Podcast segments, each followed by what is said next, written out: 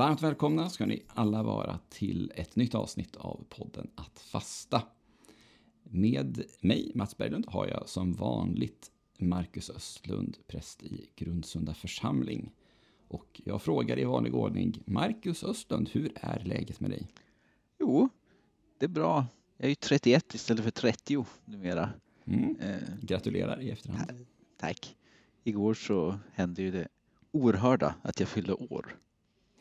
Inte lika oerhört som när man var 12 eller 5, men lika fullt en milstolpe. Mm. Ja, jo, precis. Om vi hade haft en annan typ av podd så hade man kunnat ställa sig frågan, är födelsedagar en social konstruktion? ja, och eh, lite grann också när, när slutar man vara glad och nöjd över att man fyller år och börjar deppa istället. Jag kan ju, kan ju säga att, att vi, vi har ju eh, bättre koll på, eh, på min sons månader och veckor än vi har på de flesta av våra vänners år eh, just nu. Det, det, det är ömsesidigt. Mm. Mm. Det är tur att vi gick i samma klass så att vi vet att vi är lika gamla i alla fall. Ja, precis. Bra att vi håller koll. Um, Men vi är inte ja. en sån podd som pratar om sociala konstruktioner. Vi är ju inte det. Nej. Nej, jag tillbringade hela gårdagskvällen med att prata om sociala konstruktioner, prata om intern feminism i mm. föreningslivet. Men eh, det ska vi inte göra idag, utan vi ska eh, prata om den tredje söndagen i advent. Och eh, vad är det för text vi ska läsa då? Ja, eh, vi ska läsa en text som passar väldigt bra in på eh, söndagens tema som är bana väg för Herren. Och den som banar väg för Herren är ju i Nya Testamentet Johannes döparen. Och den här texten från Matteus 11, verserna 12 till 19 handlar just, i alla fall lite grann, om Johannes döparen. Mm. Ska jag läsa? Mm. Sedan Johannes döparens dagar tränger himmelriket fram och somliga söker rycka till sig det med våld. Ty ända till Johannes har allt vad profeterna och lagen sagt varit förutsägelser. Ni må tro det eller inte, han är Elia som skulle komma. Hör, du som har öron. Vad skall jag jämföra detta släkte med? De liknar barn som sitter på torget och ropar åt andra barn. Vi spelade för er, men ni ville inte dansa. Vi sjöng sorgesånger, men ni ville inte klaga. Johannes kom och han varken äter eller dricker. Och då säger man, han är besatt. Människosonen kom och han äter och dricker. Och då säger man, se vilken förrossare och drinkare. En vän till tullindrivare och syndare. Men vishetens gärningar har gett visheten rätt. Vi påstod att vi inte var en podd som pratade om sociala konstruktioner, men ja. här finns det ju en hel del uppslag mm. för att prata om det. det. Får jag bara börja med att säga att jag, jag är ju... Dels Johannes döparen kommer vi att komma in på, men den här texten känns ju lite mer gammaltestamentlig än vad det mesta i evangelieväg gör. Tycker jag att det känns som. Ja, det håller jag med om. Och jag skulle säga att den här delen av Matteus evangeliet, vi är ju kapitel 11 och kapitel 10 som kallas för utsändningstalet eh, när han eh, sänder ut de tolv lärjungarna och berättar för dem vad de kommer att möta och allting. Det är lite mer jag vill inte säga dömande, men jag kommer inte på något bättre ord. Varnande, förmanande, uppfordrande sådär till dem. Eh, var beredd på det här. Eh, ni kommer att bli föraktade, men var inte rädda. Jag är med er. Jesus blir liksom Gud mm. på ett helt annat sätt. Som mm. tala uppifrån. Kanske det som avspeglar sig. Mm. Så kan det vara. Uh, men jag, jag, tänk, jag, tänker Johannes döparen. Mm. Uh, om, om jag säger så här, det,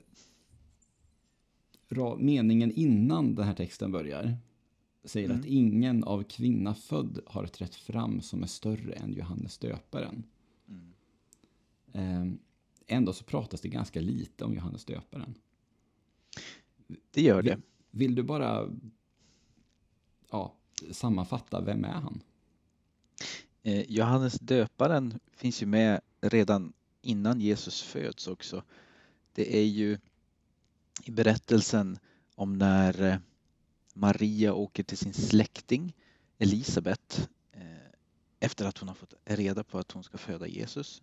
Så åker hon till sin släkting och så visar det sig att Elisabet också är gravid och hon är gravid med Johannes döparen.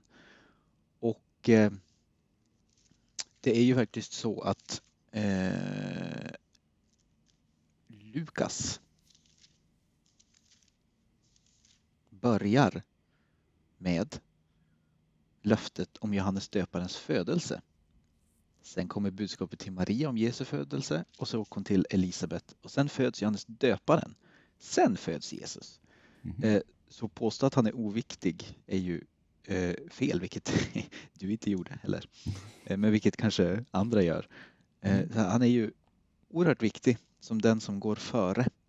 Den som går före Jesus, den som bereder vägen, banar väg för Herren. Bered en väg för Herran som vi sjunger mm. i adventstid. Ja. Det är Johannes döparen som gör det. Eh, och han döper ju Jesus.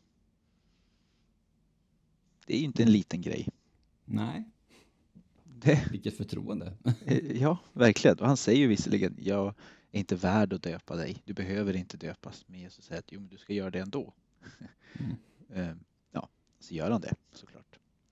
Men han, han, är, ju, han är ju intressant. Han är väldigt häftig. Eh, det står ju att han lever i öknen och att han går klädd i kläder av kamelhår och äter gräshoppor och honung mm. som föda. Och insekter är väl näringsrikt så att han leder väl inte av näringsbrist. Så tar väl det som bjuds men det säger ju ändå någonting om personen eller hur Nya Testamentets författare vill beskriva honom. Mm.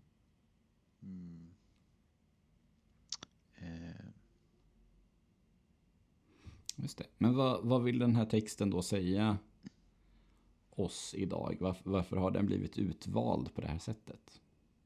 Eh, jag tänker att den har blivit utvald för att jag kan tycka att det är lite trist att inte eh, de tio verserna innan finns med eller några verser efter också. För speciellt verserna innan som man läste förra året som finns i den så kallade första årgångens texter.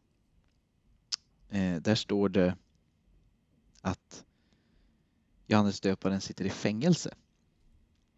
Och eh, han skickar en fråga till Jesus. Är du den som ska komma eller ska vi vänta på någon annan? Och så svarar Jesus. Gå och berätta för Johannes vad ni ser och hör. Eller hör och ser. Att blinda ser och lama går. Spetälska blir rena och döva hör döda står upp och fattiga får ett glädjebud. Eh, och sen pratar han om Johannes döparen. Vad gick ni ut för att se? Eh, en man i fina kläder? Nej. Det, sånt behöver ni inte. En profet? Ja, och jag säger er, en som är mer än en profet. Det är om honom det står skrivet. Se, jag sänder min budbärare. Så att Jesus berättar ju, bekräftar ju att Johannes är väldigt viktig. Det är han som går före honom. Så det, det är väl därför han finns med och det är därför den här texten finns med också som vi läste nu. Eh, för att få oss att förstå att profeter är inte alltid vi som står med fina kläder i katedralerna. Det är tvärtom oftast. Mm. Mm. Ja, just det. Hittar du någonting eh, som du tycker är intressant i övrigt i den här texten värt att ta upp? Ja, men eh, eh, det är ju en häftig liknelse. De liknar barn. Alltså vad ska jag jämföra detta släkte med? De liknar barn som sitter på torget och ropar åt andra barn. Vi spelade för er men ni ville inte dansa. Eh, och Johannes kom och han varken äter eller dricker. Och då säger man att han är besatt. Men så gör Människosonen tvärtom, äter och dricker. Och då säger man, se vilken frossare och drinkare. En vän till tullindrivare och syndare. På något sätt det här att eh, allt är fel hela tiden. Det spelar ingen roll vad varken Jesus eller Johannes döparen eller någon som följer vägen gör. Man kommer alltid att bli anklagad och det är precis det Jesus säger till sina lärjungar också. I kapitlet innan när han skickar ut dem. Det spelar ingen roll vad ni gör. Eh, ni går in som får bland vargar. De kommer att vilja slita er i stycken och de kommer att vilja ja, döda er helt enkelt och de kommer att vilja anklaga er för något som inte stämmer och så. De kommer inte tro på vad ni säger. Eh, så att eh, var beredd på det. Um, Men de, detta släkte, är det liksom människosläktet som man ja. menar eller är det någon, någon speciell grupp? Eh, ja, eh, detta släkte är ju människosläktet. Eh, och jag kan inte se att det står att det är några andra som en specifik grupp som står mm. där och pratar med honom. Så att ja, människosläktet skulle jag säga. Mm. Ja, det, det, känns ju lite grann som eh, eh, som att människor i regel fortfarande är lite sådana. eh, när man, eh, ja, som, vi, vi är ju båda hockeysupportrar till exempel. Där, där kan man ju också uppleva det där. Vad, vad de än gör på planen så är det så det är alltid någon, någon som hittar någonting att, att klaga på. Mm. Exakt. Eh, och det, det, det, är lite så i, i den här kontexten också, men större. För att alltså efter den här texten också står det så här. Sen började han, Jesus, anklaga de städer där han hade utfört så många underverk. Då säger han, ve dig Korasin, ve dig Betsaida. Eh, om det hade skett i Tyros och Sidon så hade de här städerna för länge sedan omvänt sig. Eh, så att det här är ju någonstans, inte mitten av Matteus evangeliet, men vi är på väg mot vi är på väg mot Jerusalem efter det utsändningstalet när han sänder ut dem. Så händer ju någonting med Jesus och med budskapet. Han närmar sig punkten när han ska in i Jerusalem och ja, dö helt enkelt. Eh, det blir allvarligare och allvarligare. Mm. Eh, och tillräckligt många har hört och vet om han för att förstå vem han är eller vad, vilket typ av budskap han förmedlar. Så att mm, han möts med, med en förväntan att han ska vara på ett visst sätt. Alltså, han ska vara en mirakelman eller ja, alla vill ha någonting av honom. Alla vet på något sätt redan vem han är. Så det är klart det, det, det, gör, det gör någonting med, med honom också. Ja, just det. det kanske också är det att, att folk dels då kanske får upp förväntningarna. Mm. Eh, men också kanske att tänk, tänker också att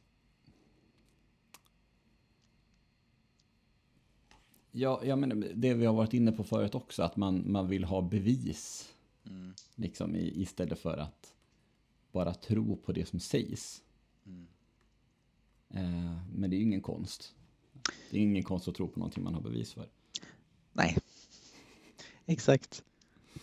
Nej, men då, så, ja. Ja. Men, och, på, på, på, så sätt, alltså, man, man kan ju förstå den man kan ju förstå den bitterheten också i att att ja, men nu, nu har jag ju gjort de här, alltså, jag har ju gett er det här och det här. Var, var, varför är ni inte... Och ändå så har ni liksom inte... Ja, ändå så har ni inte omvänt er. Ändå så tror ni inte. Mm. Vad, är, vad är det ni förväntar er? Liksom? Precis. Precis. Vad förväntar ni er? Vad förväntar man sig av Jesus? Mm. Och den frågan kan man ju ställa till, till sig själv idag också. Eller hur? Absolut. Om man tänker att Jesus är Gud, vad förväntar man sig av Gud? Mm. ja, Va, va, ja. Och, och, det, och det är väl lite det här liksom, teodicé-problemet som man, som man kommer in på då. Att ja, men, är, är våra, våran förväntan att det ska inte finnas någonting ont. Det ska inte finnas någonting som är då. Det ska inte finnas något mörker överhuvudtaget. För att Gud finns ju. Mm. Eller liksom, har, man, har man förväntningen att kanske eh, få styrka och kraft att ta sig igenom det. Mm. det, som är, det som är dåligt. Och det är väl, det är väl kanske lite samma här. Samma här också med, med de förväntningarna.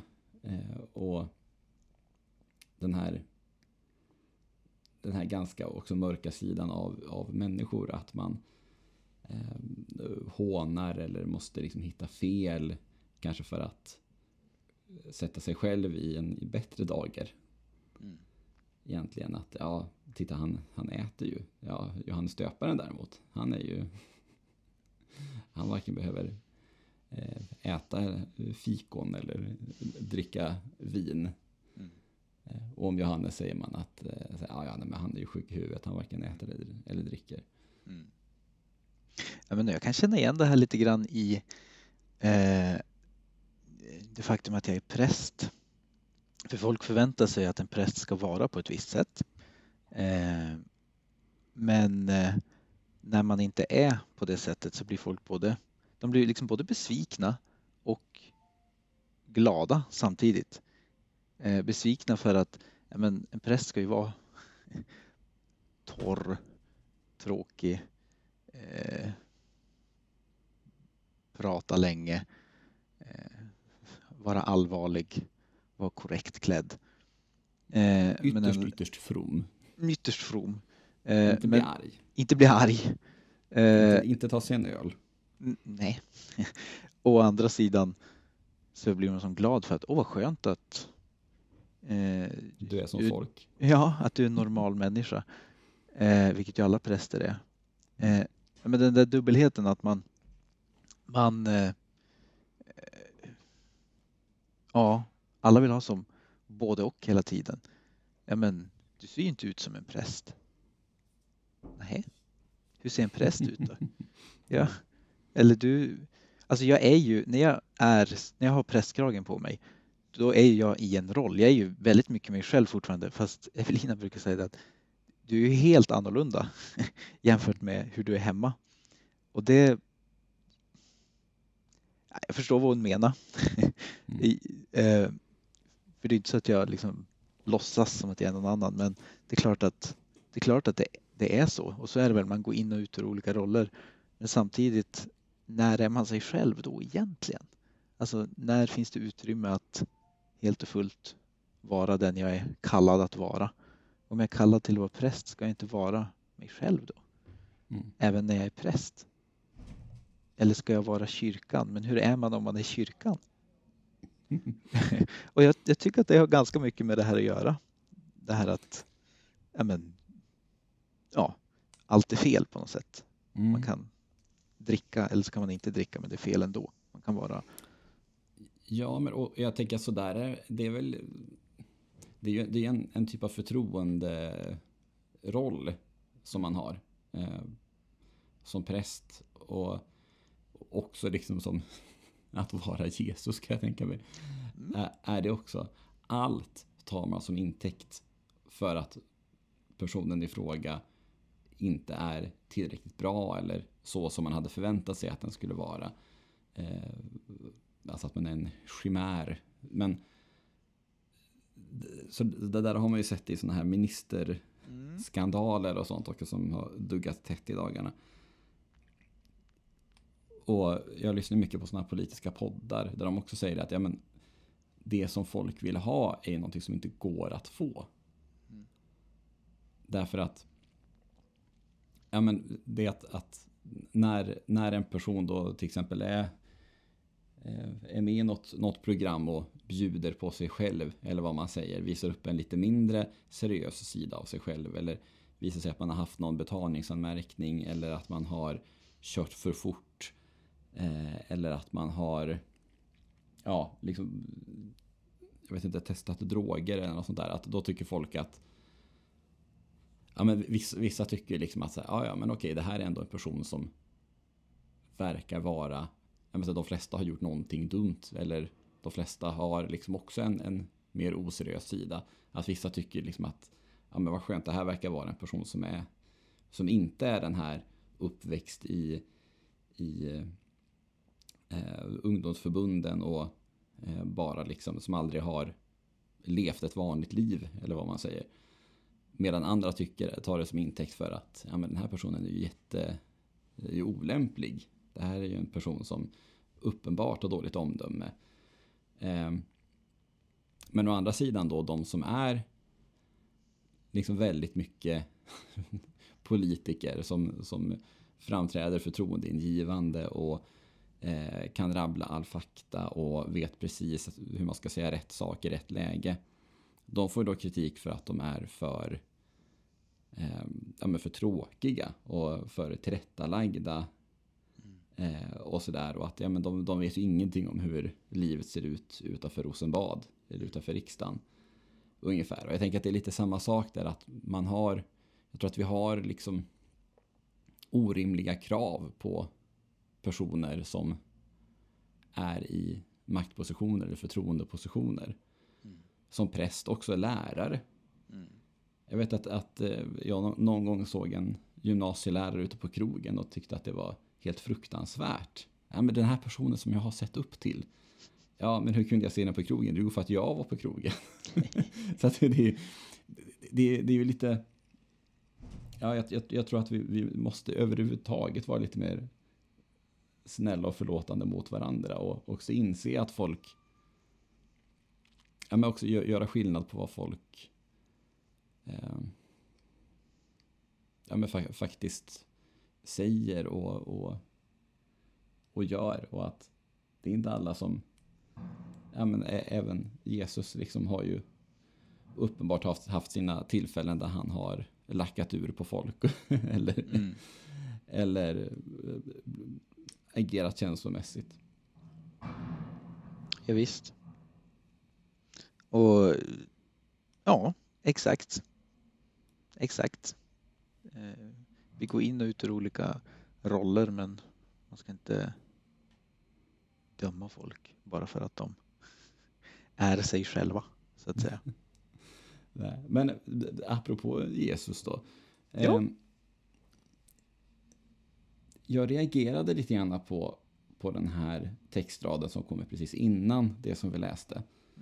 Där det står sannerligen ingen av kvinna född har trätt fram som är större än Johannes döparen. Eh, men den minste i himmelriket är större än han. Vad betyder det? Det är en väldigt intressant fråga, Mats Berglund. Jag skulle... Det bör ja. ju vara i alla fall en person som är av kvinna född som är större än Johannes döparen och det bör ju vara Jesus. Ja, precis. precis. Det är inte så här, eh, sannoliken ingen människa är större än Johannes döparen. För då, ja, då kan man ju liksom komma runt det och säga att ja, men Jesus är både Gud och människa. Mm. Men du har rätt, det står av kvinna född. Jesus är av kvinna född också. Mm. Eh, men vems ord? Det här är alltså Matteus ord då? Det här är Jesus som säger det här. Eh, det är Jesus som säger det själv. Det Jesus som säger det här? Ja, precis. Det här ingår i, i eh, ett längre stycke. För i vers 7 så står det när de hade gått började Jesus tala till folket om Johannes. Mm. Och så pratar han. Och så kommer det här i vers 11 och sen fortsätter det med dagens text. Det är så väldigt långa citat så att ibland så tappar man mm. bort de här citattecknen. Han hade långa tal, Jesus. Nej men... Castrotal. Ja, precis. Eh, så det är Jesus själv som säger det, vilket ju man kan tolka som att han menar eh, ingen människa, alltså ingen förutom jag, Mm. är större än Johannes döparen. Ja, det. ja, det är fortfarande han som säger det, så att då tänker jag att, att eh, han kanske var ödmjuk. Exakt. Men det är ju intressant. ödmjuk eller inte alls ödmjuk, det vill säga jag, jag spelar ju en helt annan liga. Men det vet ni ju. Så det... Nej men precis. Å ena sidan är han den störste, å andra sidan är han den minste. Det är det som är intressant också. Mm. Stå där. Men den minste i himmelriket är större än han.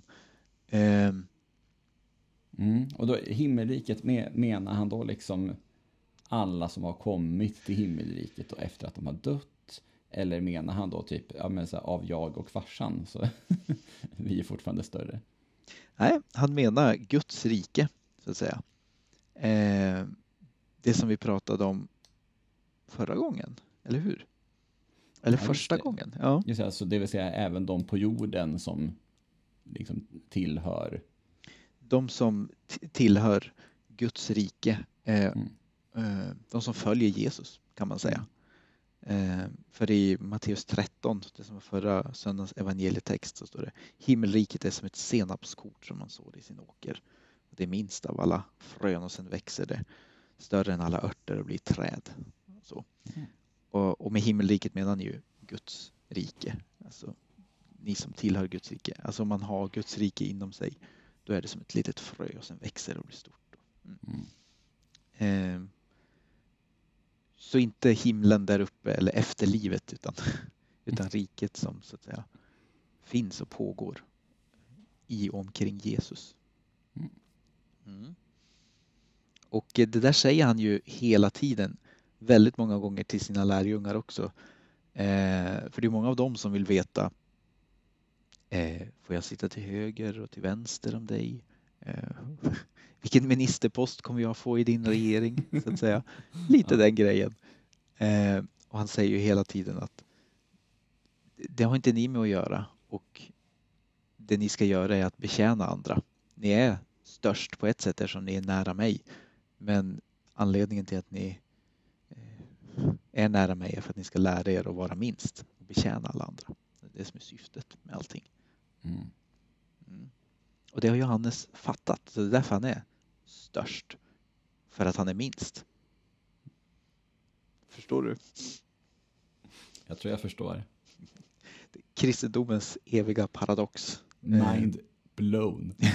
Exakt. Nej, men det är det. Jesus behöver dö för att vi ska kunna leva. Det är ju en Mm. paradox. Mm. Gud behöver offra sig själv för att Gud ska kunna ge oss livet. Mm. Det är en komplex eh, religion, Religion. på det sättet. Verkligen, verkligen. Ehm, men också det som gör allting väldigt befriande, tycker jag. Minns jag när jag så att säga, började gå i kyrkan och blev troende att jag tyckte det var så befriande att men här har vi någon som står utanför allting annat. Så att säga. Han pratar ju här om det här tjafset. Eh, å ena sidan så är allting fel oavsett om man dricker eller inte eller oavsett om man umgås med syndare eller inte. Han pratar om det men samtidigt så ja, står han ju över det. Allt det här tjafset ska så att säga försvinna. Och det enda som är viktigt är det här himmelriket eller Guds rike som, som planteras i oss som ett frö och sen växer och Mm. blir ett stort träd.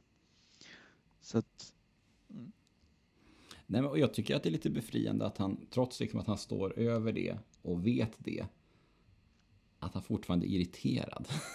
ja, Jag vet att jag pratade om det tidigare i, i den här podden också, att jag tycker att det är, det är skönt på de ställena där, där det ändå liksom spricker igenom. Och det är, så här, det är inte så att han liksom bestraffar, alltså han dödar ju ingen liksom för att, eller slår någon liksom för att han tycker att det är, för att han blir irriterad på dem, utan att han bara visar att ja, men, jag är så irriterad på de här, de är så jobbiga. Att det är okej att tycka det. Utan det som Däremot så liksom besinnar han sig och fortsätter ändå. Mm. Att det är Ja det är okej okay att visa den svagheten som det väl ändå är. Eh, mm. Tänker jag. Mm. Det är okej okay att visa det. Det som är viktigt är vad man gör, hur man är mot varandra. Att han, han ger inte upp på dem. Nej, exakt. Exakt. Eh, och vara ärlig. Och en del av att vara ärlig är ju att säga som det är, så att säga. Att visa mm. kärlek är ju också att, att eh, eh, uppfostra ibland. Mm. vet ju vi som är föräldrar. ja, jag, riktigt där är väl inte Mika än kanske. Nej. Men eh, jag, jag, tycker också att det är lite intressant, om jag får gå vidare från den här texten. Gå vidare. Ja. Eh, jag tycker att det är väldigt intressant. Nu har vi ju märkt här, både den här texten och första texten, eh, är ju texter som egentligen kanske hör till påsken. Båda de var väl liksom i samband med att Jesus kom till Jerusalem, där hela den här påskberättelsen utspelar sig. Hör ju vilken skolad teolog jag är. Påskberättelsen. Eh, Fortsätt. Eh, men jag har ju liksom växt upp ändå i hyfsat så här, ja, men närmast frireligiösa eh, sammanhang. Eh, mycket EFS. Min mammas familj var ju Missionskyrkan, om jag inte missminner mig. Och ändå har jag liksom fått bilden av att det är julen som är den stora viktiga högtiden i kristendomen. Sen så har ju folk berättat för mig och har hört, jag har fått lära mig att ja, men det är påsken som är det viktiga, det är påsken som är i centrum. Det märks inte riktigt i samhället eller vad man säger.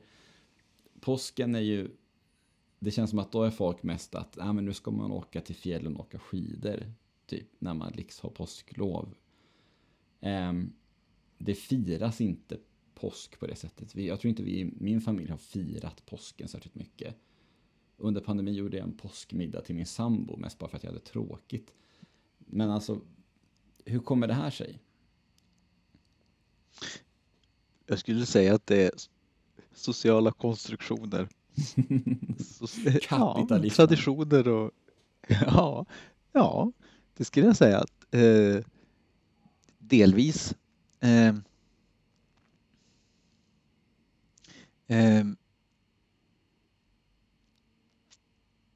jag är inte säker på att det är någonting som kyrkan har gjort så att säga som har orsakat detta utan i, min, i mitt huvud så är det ganska mycket samhället. Min bild är att i katolska länder då är påsken åtminstone lika stor som eh, julen. Eh, även i ortodoxa. Men eh, undrar om det har att göra med, med just det att eh, på julen så eh, av någon anledning så har, så har jul och nyårshelgen, liksom, mellandagarna där och allting, då har det liksom varit ledighetstid och då åker man till släkt och vänner och allting. Varför åker man inte till fjällen då? Det är ju mer snö. Alltså nu när jag tänker efter också, det är egentligen konstigt. Saker är ju som bara på ett visst sätt och julen är större för att den är viktigare. Men påsken, för påsken är ju, alltså påsk och jul är ju de två stora händelserna. Jesus blir människa, Jesus dör och återuppstår. Men mm, för oss i kyrkan så är de ju så att säga lika viktiga om inte påsken så att säga är ännu viktigare. Personligen så har jag ju inga problem att jobba hela påskveckan. Det vill jag hemskt gärna göra. För att det är fantastiskt att vara med i hela dramat och jag, oavsett vad så går jag ju på gudstjänster. Än om jag jobbar eller inte. Och vill ju verkligen hitta den här, men på skärtorsdag vill jag ha hela, hela dramat med måltiden och allting. Och att det Jul går jag ju också, men det är ju mer en fokus på släkt och familj. Det är mer att jag säger är det någon som vill gå till kyrkan? på julafton och juldagen och annandagen. Eh, Alltså, jag, jag tänker du lite så märker att jag famlar i blindo. Ja, ja men och, jag, det här var bara någonting som slog mig Ja, ja. nu också. Eh, nej, jag, jag, jag tänker att lite grann så kanske det är också när det ligger i tid. Alltså, julen ligger ju där den ligger, om jag har förstått det rätt, du får rätta mig om jag har fel, ganska mycket för att där var det ändå en högtid i eh, norra Europa när man, när man tog hit Som jag har förstått det, ja eh, när man tog hit eh, kristendomen. Eh, och att det är klart, då kanske man har fortsatt lite på den traditionen och det, det är när det är som mörkast. Eh, man stänger in sig med familjen och har det mysigt. Ändå så, min familj har aldrig haft någon tradition av att gå i kyrkan på påsken. Men eh, julen däremot, midnattsmässan, liksom ska, man, ska man gå på. Eh, och jag har också fattat lite att innehållet i kyrkan är inte riktigt lika teologiskt, om man får säga så, eh, som det är på påsken. Eh, och nu senast ett par gånger också så har jag, jag vet inte om vi gjorde det när du och jag bodde ihop, men jag har gjort det med Malin någon gång i alla fall, att vi eh, kollar på direktsändningen från, eh, från Vatikanen Ja, på påskkvällen. Man förstår inte mycket, men det är fint. verkligen. Så det känns som att det kanske också är lite mer det fokuset under påsken. Eh, Men det kanske också finns mer att ta av. Egentligen, ja, Jesus föddes. That's it, egentligen. Det finns mer att ta av under påsken. Eh, samtidigt så är det ju sorgligt att det på många ställen är så att man av någon anledning tonar ner budskapet. Men så brukar det vara, eller det finns en tendens eh, inom delar av framförallt Svenska kyrkan att när det kommer mycket folk då ska man inte prata så länge och man ska inte eh, fastna i massa svåra religiösa resonemang. eh, eh, kanske återigen då det här eh, vad förväntar sig folk eller vad vill folk ha? De vill sjunga fina advents och julsalmer och sånger. Det vill jag också. Eh, men eh, anledningen till att de här psalmerna och sångerna finns är ju det budskap man sedan predikar om. Eh, så att jag eh, håller med. Jag ser de tendenserna också under advents och jultiden att man tonar ner lite grann. Men något som verkligen har blivit nedtonat om, eh, om vi nu pratar högtider och Johannes döparen. Eh, när har Johannes döparen sin högtidsdag? Det är ju på den stora dagen som kallas för midsommar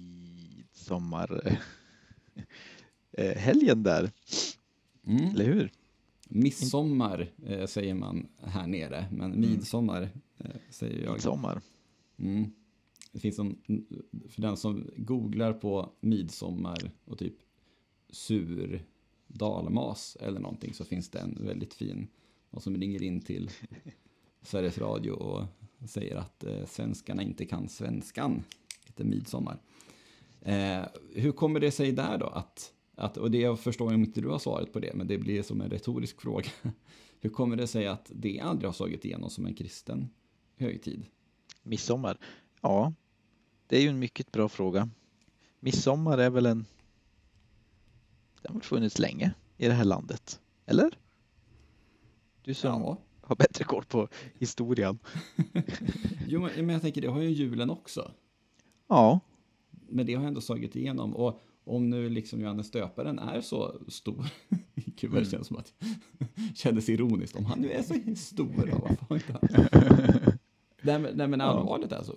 Jag tycker att det är lite märkligt att man inte har någon sån, att man går, går i kyrkan. Jag tänker att det hade kunnat på samma sätt som man har typ vi har ju en, en tradition i Nätra församling där jag är uppväxt med en, en elfri mässa, eh, midnattsmässa. just det. Eh, här skulle man kunna ha en liksom, utomhusmässa. eh, skulle väl folk i och för sig behöva springa ut och in i kyrkan beroende på vädret som ändras var tionde minut. Men ändå.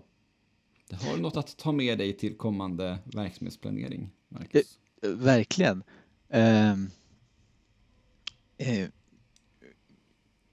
vi pratade ju om Jesus och Johannes döparen. Och Johannes, vad heter det, när Maria kommer till Elisabet, sin släkting som är Johannes döparens mamma, så är ju hon redan gravid. Och hon är så att säga mer gravid än Jesus. Jag tänker midsommar ligger ju sex månader före. Så att det, nu när jag tänker på det så tror jag att det har någonting med det att göra. Att man enligt traditionen så föddes Johannes döparen då, ett halvår före Jesus. Så då ska man fira hans födelsedag då. Just det. Om man bara ska kontextualisera det lite grann. Mm, just det. Jag är född lite mer än sex månader före dig. Mm. Exakt. Du, nu tycker jag att vi tar en topp tre. Härligt.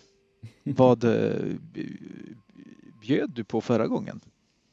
Jo, jag bjöd på eh, utmaningen topp tre personliga jul eller adventstraditioner. Mm. Det är intressant. Jag funderade en hel del på det där och jag kom fram till att det finns inte så många. Kanske jag fick lätt. också tänka i ganska bred bemärkelse. Ja. Eh, och, och, och i den väldigt breda bemärkelsen så, så skulle jag säga att min eh, topp tre låter så här. Eh, på tredje plats att inte hysteriskt köpa julklappar. Tycker jag har liksom etablerat sig som en ganska god tradition både under min lite senare tid av uppväxten men också nu mellan mig och min fru och delvis inom, inom släkten också. Eh, varför ska man göra det? Jag önskar mig väldigt sällan saker. Oftast kommer jag inte på vad jag själv vill ha. Alltså på riktigt. Jag, jag, vet inte riktigt vad jag vill ha. Det finns få saker som jag verkligen vill ha. Eh, om jag måste önska mig något så kan jag önska mig en bok som kom ut eller kalsonger brukar jag önska mig så slipper jag köpa det. Men eh, både jag och Evelina har liksom aldrig sett någon anledning att hetsköpa fem julklappar var till varann eller födelsedagar utan det blir vad det blir. Ofta har vi julklappsspel eller julklappslek istället för att ge personliga och det är ju lite roligare. Då kan man ge bort saker som man inte vill ha kvar själv. Ja, det, det, det, finns ju ett sånt fenomen i familjer som ofta gör, eller som årligen gör sådana julklappslekar. Att samma prylar återkommer efter två år. Vann inte du den av mig för två år sedan? Jo. Om min bror och min mor lyssnar på detta så får ni väl, mm, ni får väl se vad som kommer. N när, jag, när jag bodde med din bror så skickade jag ju med någonting som eh, jag hade kvar från tiden när jag bodde med dig som jag tror att han, att han slängde in i en, i en sån. Kan det ha varit någon sån här rysk docka eller något sånt? Absolut. Mm. Som jag hade köpt en gång i tiden tror jag. Ja. Men den är kvar. Ja. Med de sovjetiska ledarna. Ja, så kan det ha varit ja. Just det. Ja, det var plats tre. Inte hetsköpa. Det är som ett tips också till alla som går runt och tänker vad ska jag köpa? Säg till din svåger att nej, nu sätter jag ner foten. Här blir det ingen vas eller bok eller klädnyper. Nummer eh, två eh, skulle jag väl ändå säga är som har utvecklats till en tradition här hemma eh, i den familj som är min just nu, som är våran, att eh, adventspynta eller julpynta alldeles för tidigt. Det, jag har aldrig riktigt brytt mig om det, men tydligen så finns det starka åsikter om detta i, i Evelinas familj. Mest på skämt tror jag.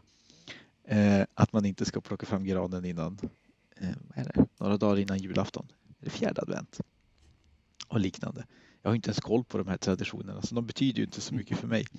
Eh, men Evelina vill gärna få upp allting så tidigt som möjligt att julen blir lång och så att ja, jul och advent smälter samman när det gäller pynt och sånt. Så upp med allt tidigt så man får en härlig känsla. Eh, tacksamt också när man inte har så mycket möbler. Vi har ju inte det. Och vi bor ju gigantiskt i våran prästgård. Eh, så då är det bra att fylla ut med lite granar. Tips. Lite om man har granar. Hur många har ni? Ja, vi, vi, vi, vi har tre plastgranar. Alltså en stor, en hyfsad och så en pytteliten på Helmers rum. Så att två kan man säga som står på golv. Mm. Eh, Bra tips. bra tips. Eh, och tips nummer ett är gå i kyrkan. Både en utmaning och uppmaning till alla lyssnare och, och dig. Att eh, gå i kyrkan, det är ju en tradition som vi gör. Eh, jag menar, resten av året så gör vi det också. Eh, men vissa söndagar gör man inte det. Eh, för att någonting annat dyker upp eh, än om man vill och allting. Men oavsett vart det är och hur det är, advent och jultid, då, då följer man med i dramat så att säga. Så att gå i kyrkan, lyssna till texterna, sjung psalmerna, eh, njut av budskapet, bli förvandlad. ja, Ja. Mm. Gött. Det, det, det utvecklade sig till en topp tre adventstips exakt. istället. Det, Ja. eh, jag tolkade det här brett. Ja, ja, men det är bra. Det är, bra. Det är som de här eh, läsarnas bästa tips i Hemmets Journal och sådär. Det är en Exakt. sån podd vi har nu. Exakt. Eh, Du då? min topp tre, eh, den första är inte alls särskilt personlig egentligen. Men eh, det har utvecklat sig åt det hållet. Att jag mer och mer har börjat uppskatta eh, Lucia. Mm. Eh, och det är också lite det här med att det är mörkt. Och så kommer det ändå någon sån här trevlig ja, trevlig tradition, helt enkelt.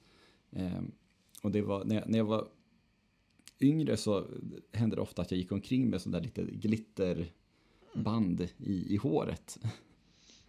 eh, och eh, det finns speciellt från när Örnsköldsviks Allehanda gick ut på stan och stoppade folk och ställde någon fråga. Jag kommer inte ihåg vad frågan var. Men jag hade kvar det där utklippet länge när de tog en bild på mig med mitt glitter i håret.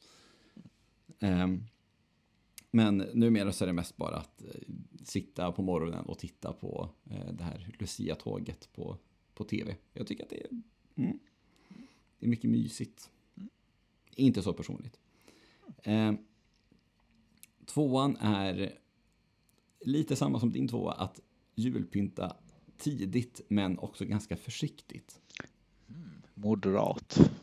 ja, jag, har, jag har ett par, eh, ett par julelefanter som jag brukar hänga upp. Just det. Eh, små, eh, sådana 15 centimeter mellan svans och nos ungefär. Eh, köpt på indiska som jag har satt upp lite här och var. Så får de sitta uppe från slutet av november till eh, ja, slutet på februari kanske. Något sånt. Eh, nu har vi mm, har blivit lite mer och mer, speciellt sen jag flyttade ihop med Malin.